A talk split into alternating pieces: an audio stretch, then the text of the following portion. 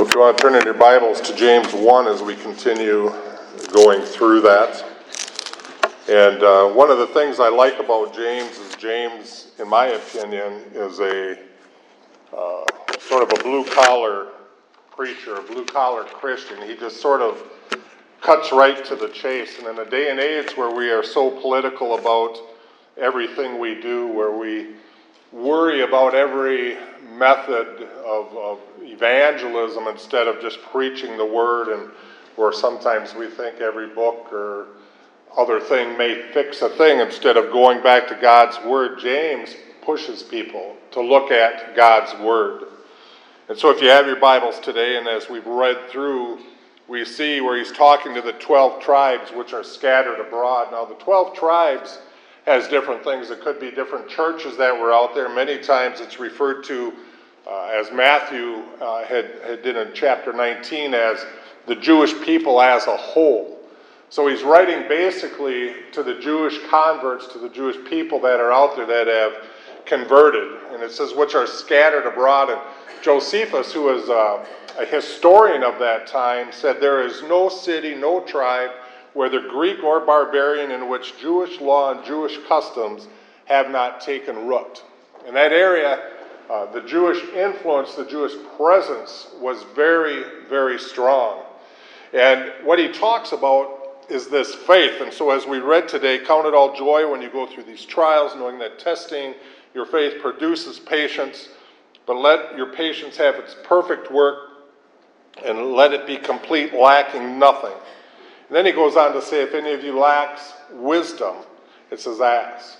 And so we have this faith, we have this perseverance, and we have this wisdom that is going on. Now, when I think I might have shared last week when the book of James was first being considered for the canon, there were those that didn't like the book of James because James emphasizes a lot on works. And again, as we always say, we don't do works for our salvation, we do works because of our salvation. And what James is saying is if you are truly saved, it shows a change in your life. It shows a, a, change in the things that you do. You know, back in the biblical times, as you read through, it was expectant and it was shown these things. Today, sometimes we tell people, well, it's going to take time or more time, give them time. And we sort of nurse them along in their sin instead of calling for repentance, as James does. We allow people to uh, that profess Christianity to act in ways that aren't Christian, and we say nothing because we do not want to offend them. And we sometimes will leave it to, well, let the Holy Spirit do its work. But Martin Luther said this Oh, it is a living, busy, active, mighty thing, this faith. It is impossible for it not to be doing good things incessantly. It does not ask whether good works are to be done, but before the question is asked, it has already done this, and constantly doing them. Whoever does not do such works, however, is an unbeliever. He gropes and looks around for faith and good works, but knows neither what faith is nor what good works are.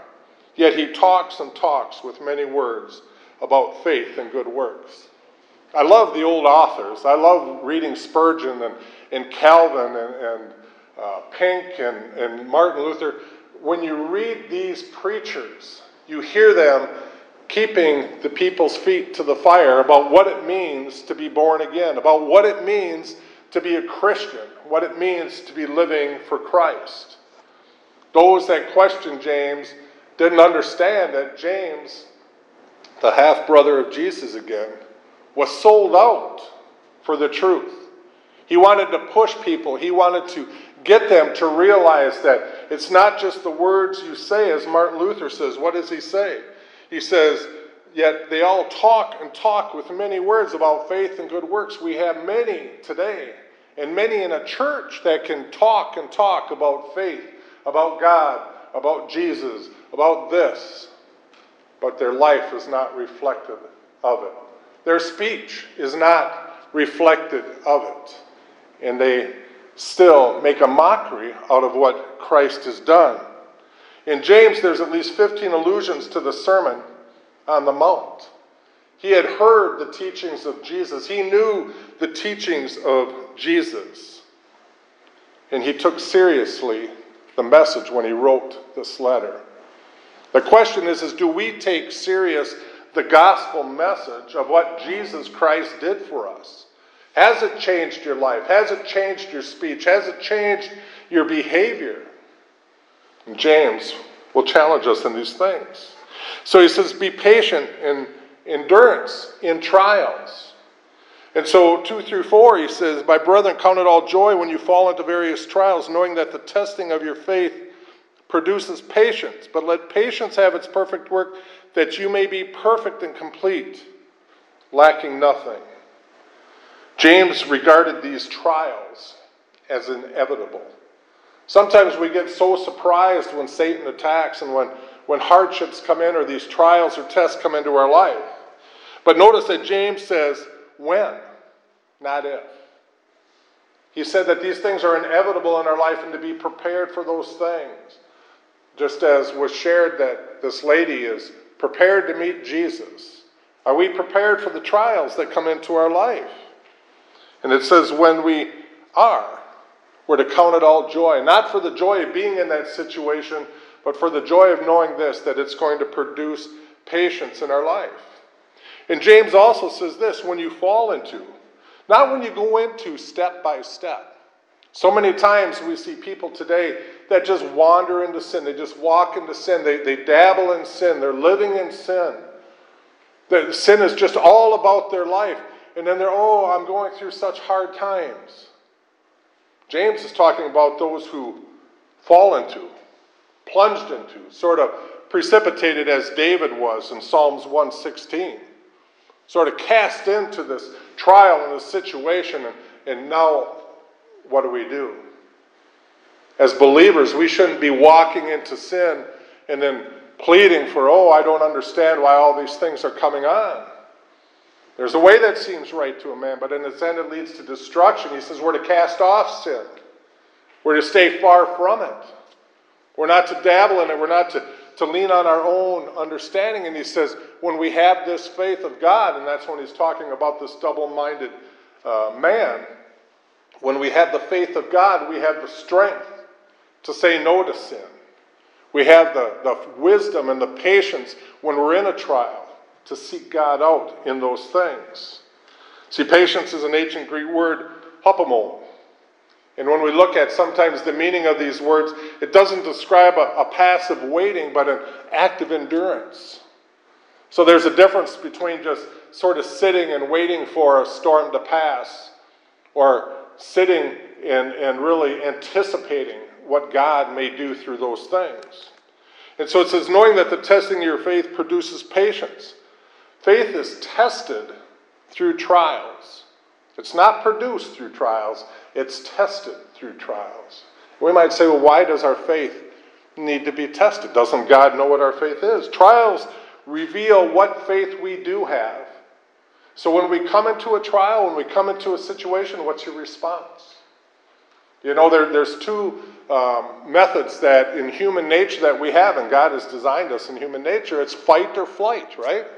We either stand up for what God has for us, and we take a stand in that, and we endure through those things, or we flight. We run away from it. What do you do when God is speaking to you? What do you do when you're in the midst of a trial? Do you seek God out?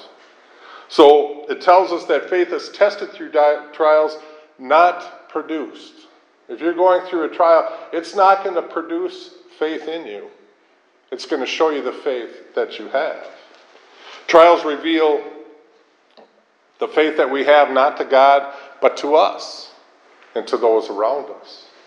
When we look at others and we see how they handle circumstances in their life, we can get a barometer of, of where their faith is, who they put their trust in. Spurgeon says this faith is as vital to salvation as the heart is vital to the body. Hence, the javelins of the enemy are mainly aimed at this essential grace. The javelins of the enemy, the javelins of Satan, the spears, the, the weapons of Satan are aimed towards our faith. Satan wants to break our faith. He wants to minimize our faith. He wants to reduce our faith.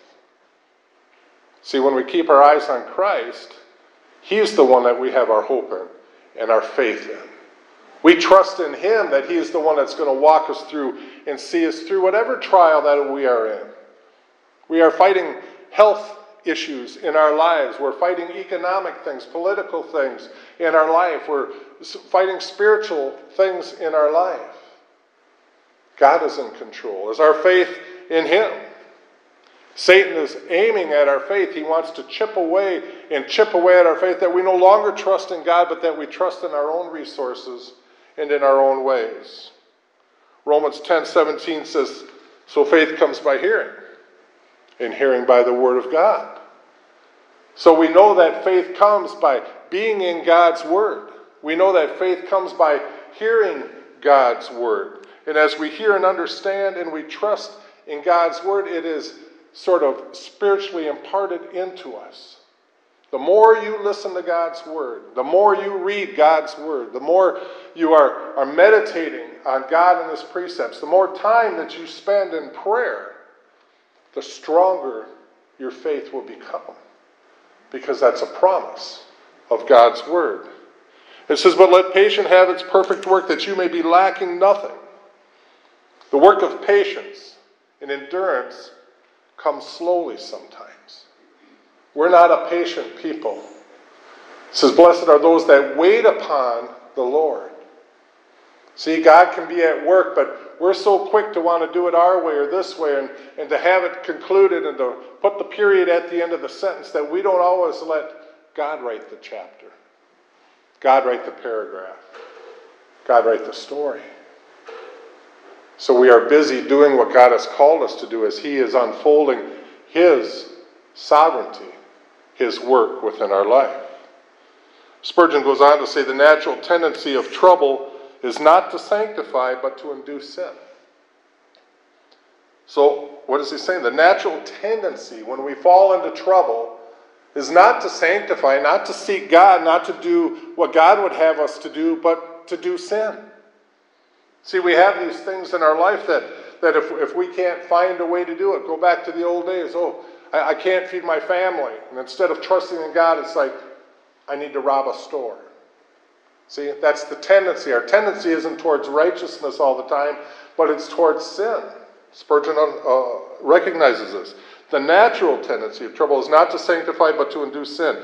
Hence, we are taught to pray, lead us not into temptation, because trial has in itself a measure of temptation. Think about that when we come into trials, when we come into difficulties in our life. There's always that temptation to take it into our own hands. There's always that temptation to stray from what God would have for us to do. Because trial has in itself a measure of temptation. And if it were not neutralized by the abundant grace, it would bear us towards sin. So it says to the believer, the more that we are in God's Word, the more that we are praying, the more that we stand up and, and have this faith and this endurance in Him, that by His grace, He is going to keep us away from sin. We're going to follow Him as our faith grows. Spurgeon goes on to, to share this. He says, I have looked back at times of trial with a kind of longing not to have them return, but to feel the strength of God as I had felt it then. To feel the power of faith as I had felt it then. To hang upon God's powerful arm as I hung upon it then. And to see God at work as I saw him then. Spurgeon was saying, looking back and seeing God at work in my lives, I sort of longed for that when my dependence was fully upon God. Have you become dependent upon something else than God? Are you dependent upon your resources, upon your answers, upon the things of this world? Listen, you can listen to the news and you're going to hear all sorts of strange things and all sorts of, of activities that are going on. And, and we can sometimes think, well, if I was that person, or if I could do this, if I was president, if I was instead of looking towards God in God's Word. Well, how do we receive the wisdom that we need from God? 5 through 8. If any of you lacks wisdom, let him ask of God, who gives to all liberally and without reproach, and it will be given to him. But let him ask in faith, with no doubting. For he who doubts is like a wave of the sea driven and tossed by the wind. For let not a man suppose that he will receive anything from the Lord. He is a double minded man, unstable in all his ways. See, in trials, what we need is wisdom. And we need godly wisdom. Fear of the Lord is the beginning of wisdom. But we need wisdom a lot more than we need knowledge. See, knowledge is, is raw information. There's a, a saying out there that sometimes when we're dealing with people, they have enough knowledge to be dangerous, meaning that they, they know enough to sort of stay in the realm of things, but not really to make a difference. Knowledge is raw information, but wisdom knows how to use it. So that's what I always say is, is knowledge is what you know. Wisdom is to know how to use what you know. That's wisdom. Sometimes we think, well, old people have wisdom. They've been around a long time. Sometimes. Someone once said that, that uh, knowledge is the ability to take things apart, but wisdom is the ability to put things back together. See, we need wisdom in our life, and we need godly wisdom in our, our life. And it says to receive wisdom, it says we simply ask God. Isn't it just so simple? If any of you lacks wisdom, let him ask of God, who gives to all liberally or generously. It's a simple prescription that God has given us to be in His Word. To receive wisdom, we simply ask God, who gives wisdom generously, and it says without reproach. If you're lacking wisdom, do you go to God and say, Lord, I, I need wisdom. I need to know how to deal with this. I need to know your answer for this. And we're not always going to hear it in a verbal from God. Sometimes through prayer, we can maybe get some insight to direction, but we find it in God's Word. We find it in the counsel of other strong Christians that put their faith in God. And it all sort of fits together. See, we're real quick to go to books for the answer of things. And there's a lot of good authors out there. Let me tell you. I mean, when I'm studying through scriptures, I, I read some commentaries and stuff, but the Bible is the authority in my life. I used to have a huge, huge library, and I've, I've whittled it down because I don't spend enough time in God's Word, let alone reading all these other books. And, and other books, let me tell you again, they're good. They can enhance, they're sort of like salt, they can sort of enhance the scriptures for us. But we're quick to go to books, we're quick to, to go to men, we're quick to go to special services or, or ceremonies. We're quick to go to anything except to God and His Word. See, one of the ways that, that Satan deals with us is to keep us out of the Word of God. I'm too busy to read the Scriptures. I'm too busy to get involved in a Bible study. I'm too busy for devotions. And, and so when you're too busy for God, you're out of His Word and you become weak. You become spiritually anemic. And that's Satan's victory. That's how he attacks our faith. And so we begin to listen to the knowledge of men or the peer pressure that becomes around us and all these other things that, that are around us. God says, Go to my word. My word is truth. He tells us that when we go and ask for this wisdom, it says that He gives it to us generously without reproach. Calvin said this this is added, lest anyone should fear to come to God too often. Have you ever just felt like when you pray a lot that you know, Lord, I don't mean to be bugging you again. God doesn't have that mindset towards us, though. Being omnipresent, omni-knowledge, omni-everything, God desires. I don't think if you prayed 24 hours a day, every second of every day, that that would be too much for God to say, oh no, you know, you're bugging me right now, stop it. God doesn't do that. It says without reproach. If you need something, you go to God and you ask Him, Lord, I need compassion. Lord, I need wisdom. Lord, I need guidance. Lord, I need direction. We cannot go to God too much, and, and our tendency sometimes is to feel like we bother God. Or we're only going to go to God with the, with the big things. I'm not going to bother him with the little things. Calvin says this is that lest anyone should fear to come to God too often, for he is ready to add new blessings to former ones without any limitation. That's my God. That's my God that will continue to, to answer my prayers and to give me what He knows I need. Not what I want, but He will give me what He knows that I need generously, without limit. God has given us that promise in His Word. But He tells us this let Him ask in faith without doubting. A lot of times we go to God maybe praying, but we really don't believe He will do it. That's hard sometimes. We see somebody that's dying from a disease, and we pray for them. We don't see any way out. So sometimes we pray sort of doubting. Maybe we see a, a relationship that is fractured, and, and, and we think, well, that's never going to heal, but we throw up the prayer, you know, just to make the noise or the sound.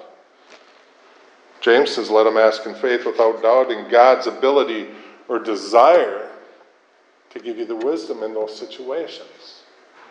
Do you ask in faith? Do you ask not doubting those things? Do you ask really wanting to receive that? See, some people don't read the Bible because they don't want to be convicted of what God's Word says. They don't want to hear what God's Word says. They're comfortable in their life, they're comfortable in their decisions, they're comfortable in the things that they do. But we notice that, as James is telling us, not only must we come in faith, so we're coming in faith, but we must also ask in faith. So when we come in faith, we're coming believing, and when we ask, we are asking believing. And this is where the prayers, I think, of many people fail because we don't believe in what we are doing. It's something maybe that we've been trained to do. I used to share that when I was a young child, my grandma taught us grace. God is gracious, God is good. Let us thank Him for our food. By His hands we must be fed. Give us, Lord, the daily bread. Amen. It was a, it was a good thing, you know, that that's what grandmas do and parents do. We teach our kids to pray. The only thing is that when you're not believing it when it's not really a part of those things. I remember looking out the window, watching cars go by, watching my friends play. I could recite that prayer in 10 seconds. You know, God's gracious, God's good, let us thank for food, by His name, must be good, let us order. Not even knowing what I'm saying. But when you really think about, Lord, thank you for the blessing.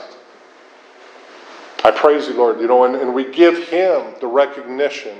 We come believing, we pray believing. Spurgeon says, You know, dear friends, that there is a way of praying in which you ask for nothing and get it. And that's what James is saying. You're asking, not believing, and you are not going to get it. We come to God in faith, believing that He can.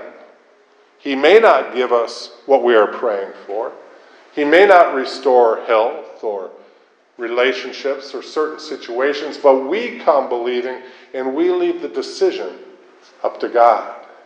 And we say, God, I believe that if it's your will, you can heal this person. I believe, Lord, if it's your will, this relationship will be restored. Lord, if it's your will, you know, and so that's why Jesus prayed. Not my will, but thy will be done. We pray in God's will. The one who doubts and lacks faith should not expect, it says, to receive anything from the Lord. That's what the scriptures say. If you come doubting and lacking that faith, you shouldn't even expect to receive it. They're just hollow words that are going up. This lack of faith that we show when we approach God that way, and this lack of trust in God, also shows that we have no foundation. We really don't have that foundation. And it says that we are unstable in all our ways. And what does he say? Like a wave of the sea, driven and tossed by the wind. We just came from the ocean.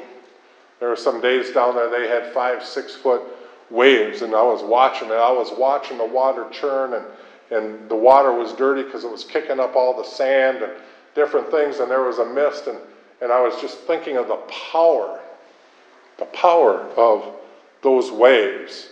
And I was remembering back last year when somebody anchored their boat off the end of the jetty, and he anchored it too short, and the waves started coming up, and it smashed the boat onto the jetty and destroyed it. The power of these waves. It says that we are like a wave of the sea driven and tossed by the wind. Clarke says this in his commentary The man who is not thoroughly persuaded that if he asks of God shall receive it resembles a wave of the sea. He is in a state of continual agitation, driven by the wind and tossed, now rising in hope, then sinking in despair. Is that your prayer life? Do you rise in hope, get all excited, and then sink in despair? Do you have that constant faith that God is in control? I think a wave is a, a fitting description.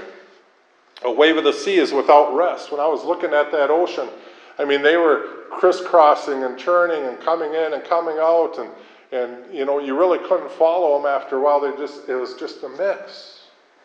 A wave of the sea is without rest. So is the doubter. He's without rest in his life because Jesus says, Cast your cares upon me. And when we do that, we've let him have it. But are we hanging on to it ourselves?